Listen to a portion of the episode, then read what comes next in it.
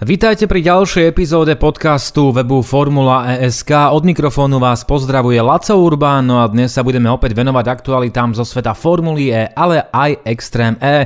Dnes to bude opäť dlhšia epizóda, keďže sme sa dlhšie nepočuli, no a stačí povedať už asi iba toľko, že sa máte naozaj na čo tešiť. Nezačneme príliš pozitívne, pretože od poslednej epizódy nášho podcastu sa udiali naozaj nie príliš pozitívne veci. Formula E rovnako ako celý svet sleduje vývoj okolo pandémie koronavírusu, ktorá ovplyvní podobu zvyšku aktuálne prerušenej sezóny. V minulých týždňoch sme sa dopočuli o zrušení pretekov v Berlíne. Formula E sa rozhodla predlžiť tzv. fázu červených vlajok až do konca júna, no a keďže mal Berlín hostiť preteky 21. júna, z kalendára vypadáva. Preteky na bývalom berlínskom letisku Tempelhof mali byť z hľadiska kalendára najbližším podujatím, avšak po rozhodnutí nemeckej vlády bude všetko inak. Nariadenie hovorí o tom, že všetky verejné podujatia s účasťou na tisíc ľudí sú zakázané do konca augusta. Zatvorené musia zostať aj všetky kaviarne, reštaurácie, kina a hudobné kluby. Problémom nie je len Berlín, ale aj Londýn, ktorý má hostiť záverečné dvojité podujatie ročníka, ktorý bude vyvrcholením tohto ročného šampionátu. Hala Excel je však v súčasnosti prebudovaná na dočasnú nemocnicu a zdá sa, že tento stav potrvá dlhšie, než sa pôvodne mohlo zdať.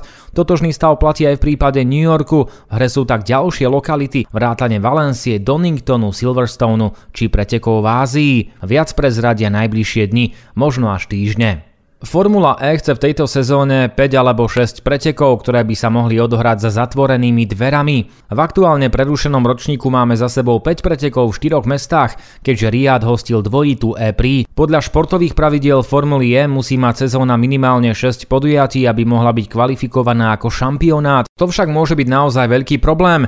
Riešením by teda mohli byť spomínané preteky za zatvorenými dverami, teda bez účasti verejnosti. No a jedným z ašpirantov, okrem spomínaného Don Doningtonu, Silverstoneu či ďalších okruhov je medzinárodný okruh Algarve v Portugalsku. Okruh nedaleko mesta Portimao v oblasti Algarve bol postavený pred 12 rokmi a odvtedy hostil viaceré preteky na úrovni GT, preteky motocyklov a cestných vozov. Šéf okruhu Paulo Pinheiro uviedol, že okruh sa môže otvoriť v máji a okamžite môže hostiť veľké medzinárodné podujatia, Pravda, bez účasti verejnosti. No a na záver úvodného bloku, v ktorom sa venujeme kalendáru respektíve podobe zvyšku aktuálnej sezóny, máme pripravenú aj pozitívnu správu. Formula E by sa mala v Ríme predstaviť aj počas ďalších 5 sezón. Šampionát o tom informoval s dodatkom, že po dohode s vedením mesta je ešte potrebné schválenie zo strany Svetovej motoristickej rady. Elektrický šampionát sa tak opakovane predstaví v hlavnom meste Talianska minimálne po 11. sezónu. Tieto novinky vlievajú aspoň aspoň trochu pozitívnych dôškov do aktuálne nepriaznivého obdobia, ktoré je zapríčinené už spomínanou pandémiou koronavírusu. Prvé preteky v Ríme prebehli ešte počas štvrtej sezóny a vtedy sa z víťazstva radoval Sam Bird z Virginu, v Lani zvíťazil Mitch Evans z Jaguaru. V druhej časti nášho dnešného podcastu sa budeme venovať obmedzeniam, ktoré prináša koronavírus a aktuálne prerušená sezóna. Formula E potvrdila odklad nástupu vozidla Gen 2 Evo, ktoré uvidíme na tratiech až od ročníka 2021-2022. Pôvodne malo dôjsť k zmene už od budúcej edície. Predstavitelia šampionátu sa na tom dohodli so zástupcami Medzinárodnej automobilovej federácie. Tento krok má redukovať finančné zaťaženie tímov uprostred globálnej pandémie. O opatreniach sa roko rokovalo počas predošlých dní, no a napokon boli prostredníctvom elektronického hlasovania jednomyselne prijaté. Svetová motoristická rada sa rozhodla ratifikovať predloženie obdobia homologizácie s tým, že konštruktéry budú môcť zmeniť komponenty svojich pohonných jednotiek len raz v priebehu nasledujúcich dvoch rokov.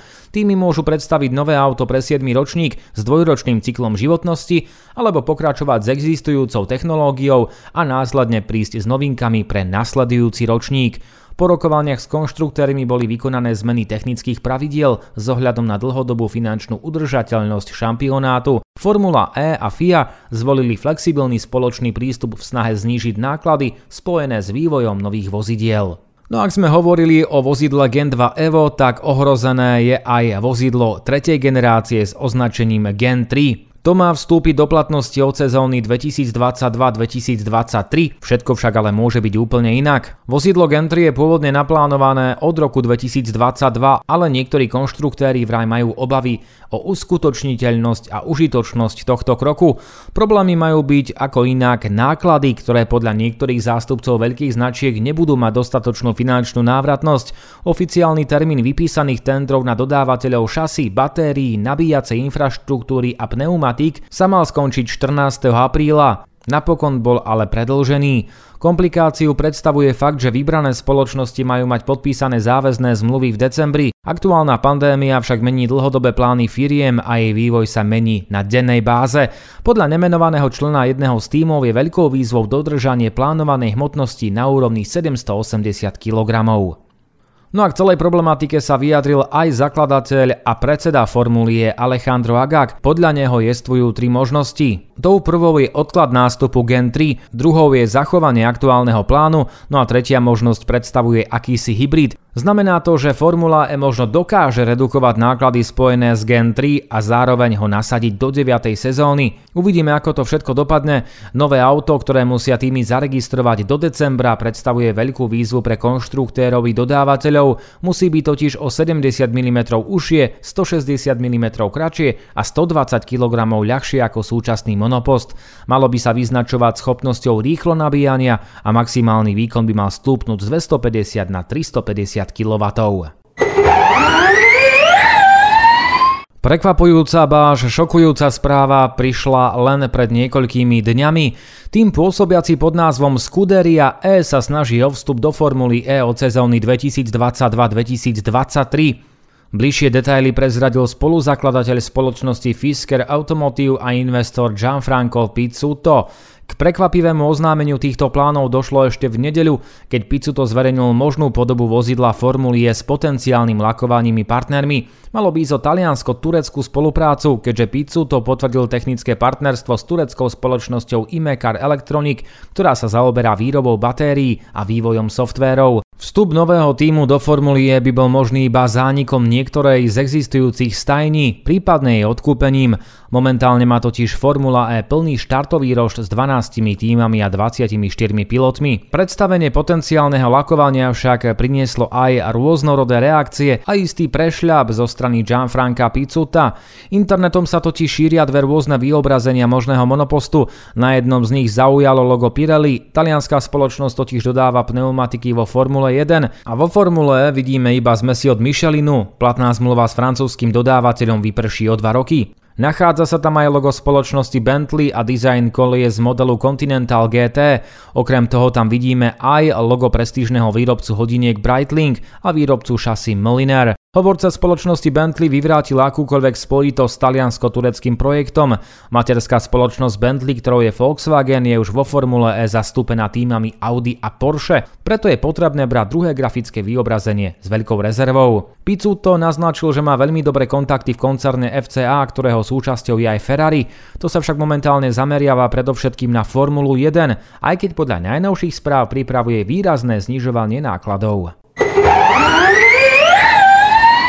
Aktuálna sezóna sa ešte neskončila, ba nedošlo ešte ani k jej reštartu a už sa samozrejme rieši sezóna 2020-2021. Oficiálne predsezónne testy by sa mohli vrátiť späť do Donington Parku. K tejto zmene by mohlo dôjsť najmä kvôli logistike, keďže na konci novembra majú autá putovať do Saudskej Arábie, kde by sa mala v decembri začať nová sezóna. Koronavírus ohrozuje preteky v New Yorku a Londýne, čo znamená, že koniec sezóny sa bude zrejme líšiť od podoby kalendára, v aj vyvrcholenie ročníka v Ázii, či preteky na spomínaných permanentných okruhoch. Stajne boli nedávno informované, že najpravdepodobnejším miestom testov, ktoré by mali prebehnúť v posledný novembrový týždeň je Donington. Britský okruh hostil predsezónne testy Formuly E v rokoch 2014 až 2016, následne ho vystriedal španielský okruh Ricarda Torma.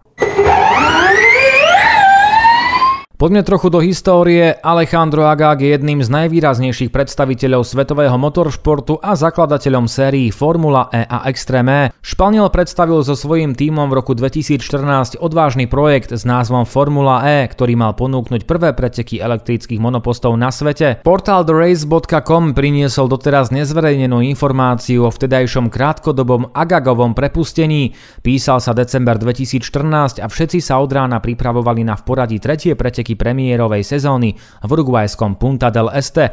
Ako to vnímal Agag a čo sa vlastne stalo, si môžete prečítať na webe Formula ESK. Problémy mal aj Jaguar, ktorý vstúpil do Formuly E v roku 2016. Prípravy na príchod do elektrického kolotoča sa začali o mnoho skôr, no a nebol to jednoduchý proces.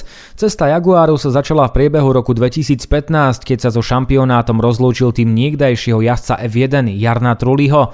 Práve po tejto udalosti sa uvoľnilo miesto pre jeho nástupcu, ktorým sa stala britská značka. Pôvodne to vyzeralo všelijako, pretože času na prípravy nebolo mnoho. Reálne hrozilo, že to Jaguar nestihne a že si bude bude musieť počkať až do roku 2018 a nástupu vozidiel druhej generácie. Na stránke Formula ESK nájdete vyjadrenie šéfa Jaguaru Jamesa Barkleyho, ktorý spomína na rok 2015. Formula E v polovici apríla oznámila vznik e-športovej série Race at Home Challenge, ktorá pozostáva z deviatich pretekov. Elektrický šampionát sa tak po podujatí Vegas E-Race z roku 2017 vrátila k e-športom. Táto séria ponúka štartové pole s jazdcami a týmami Formuly E, ktorých doplní výber špičkových e-športových hráčov, osobností z motoršportu a influencerov. Cieľom tejto iniciatívy je zisk finančných prostriedkov pre UNICEF v boji proti svetovej pandémii. Virtuálny šampionát pozostáva z dvoch oddelených štartových roštov, ktoré súťažia paralelne. Jeden rošt vytvoria jazdci Formuly E, druhý obsahuje najrýchlejších hráčov. Celkový víťaz hráckej časti si zabezpečí testovaciu jazdu v reálnom aute počas niektorého z pretekárskych víkendov. Počas posledných dní zaujala kritika Olivera Rowlanda, pilota Nissanu na adresu 6-násobného šampióna Formuly 1 Louisa Hamiltona za nečinnosť pri podpore mladých talentov z chudobnejších pomerov vo Veľkej Británii. Hamilton nedávno v show Grahama Nortona povedal, že vie, aké nákladné je vedenie tímov v F2, F3 či v prostredí motokár. Práve preto by legenda F1 rada pomohla niekomu z menej uprednostňovaných rodín dostať sa do motoršportu. Podľa Rowlanda by mohol Hamilton spraviť o mnoho viac, keby sa do ním spomínanej iniciatívy ešte viac zapojil nielen slovami, ale aj reálnymi činmi.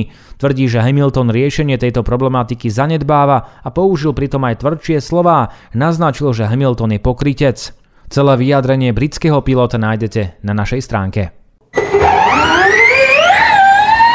No a v závere dnešného podcastu sa pozrieme na novinky zo šampionátu Extreme. Pripravovaný projekt terénnych elektrických SUV zahajuje útok proti pandémii koronavírusu. Vznikajúci šampionát oznámil spoluprácu so spoločnosťou QVEV Technologies pri distribúcii pľúcnych ventilátorov Qvent. Tie boli vyvinuté a vyrobené v spolupráci s alianciou, ktorú vytvorili nemocnica v St. Paul, Nissan a technologické centrum Eurecat. Pľúcne ventilátory sú skonštruované tak, aby mohli byť využité v priestoroch jednotky intenzívnej starostlivosti v boji proti pandémii. Prenosné 22 kg vážiace zariadenie bolo schválené španielskými úradmi a testy v Barcelone priniesli pozitívne výsledky. Podľa dostupných informácií sa za deň vyrobí asi 180 ventilátorov, postupne by sa malo toto číslo zvyšovať. QVent umožňuje kontrolu frekvencie, tlaku a množstva kyslíka dodávaného pacientovi, zahrňa bezpečnostný systém so zvukovými signálmi či vnútornú pomocnú batériu. Tá zabezpečí dostatok energie v prípade výpadku sieťového napájania. No a končíme zaujímavou správou, pretože len nedávno sme spoznali meno 6. potvrdeného účastníka premiérovej sezóny Extreme, ktorým sa stal americký tým Andretti. Zo skupenie Andretti Autosport je fanúšikom motoršportu veľmi dobre známe, keďže v rôznych disciplínach po celom svete pôsobí dlhé roky. Značka Andretti je tradičným účastníkom pretekov Indianapolis 500, kde získala 5 prvenstiev, k tomu pridala 4 majstrovské tituly v IndyCar. Americká značka je jedným zo zakladajúcich tímov Formulie a momentálne pôsobí v spoločnom továrenskom týme BMW. Šampionát ponúkne sezónu s piatimi podujatiami, z ktorých každé potrvá 2 dní a prebehne vyraďovacím spôsobom. Okruhy s dĺžkou 10 km budú umiestnené v najznámejších a najnáročnejších lokalitách sveta ako Grónsko, amazonský prales v Brazílii či púšť Al-Ula v Saudskej Arábii, nepálske Himaláje a jazero Lac Ros blízko senegalského Dakaru. Z dnešného podcastu je to v tejto chvíli už naozaj všetko. S ďalšími novinkami sa na vás tešíme opäť na budúce, no a všetko podstatné zo šampióna šampionátov Formula E a Extréme nájdete na webe Formula ESK. Za pozornosť vám ďakuje Laco Urbán.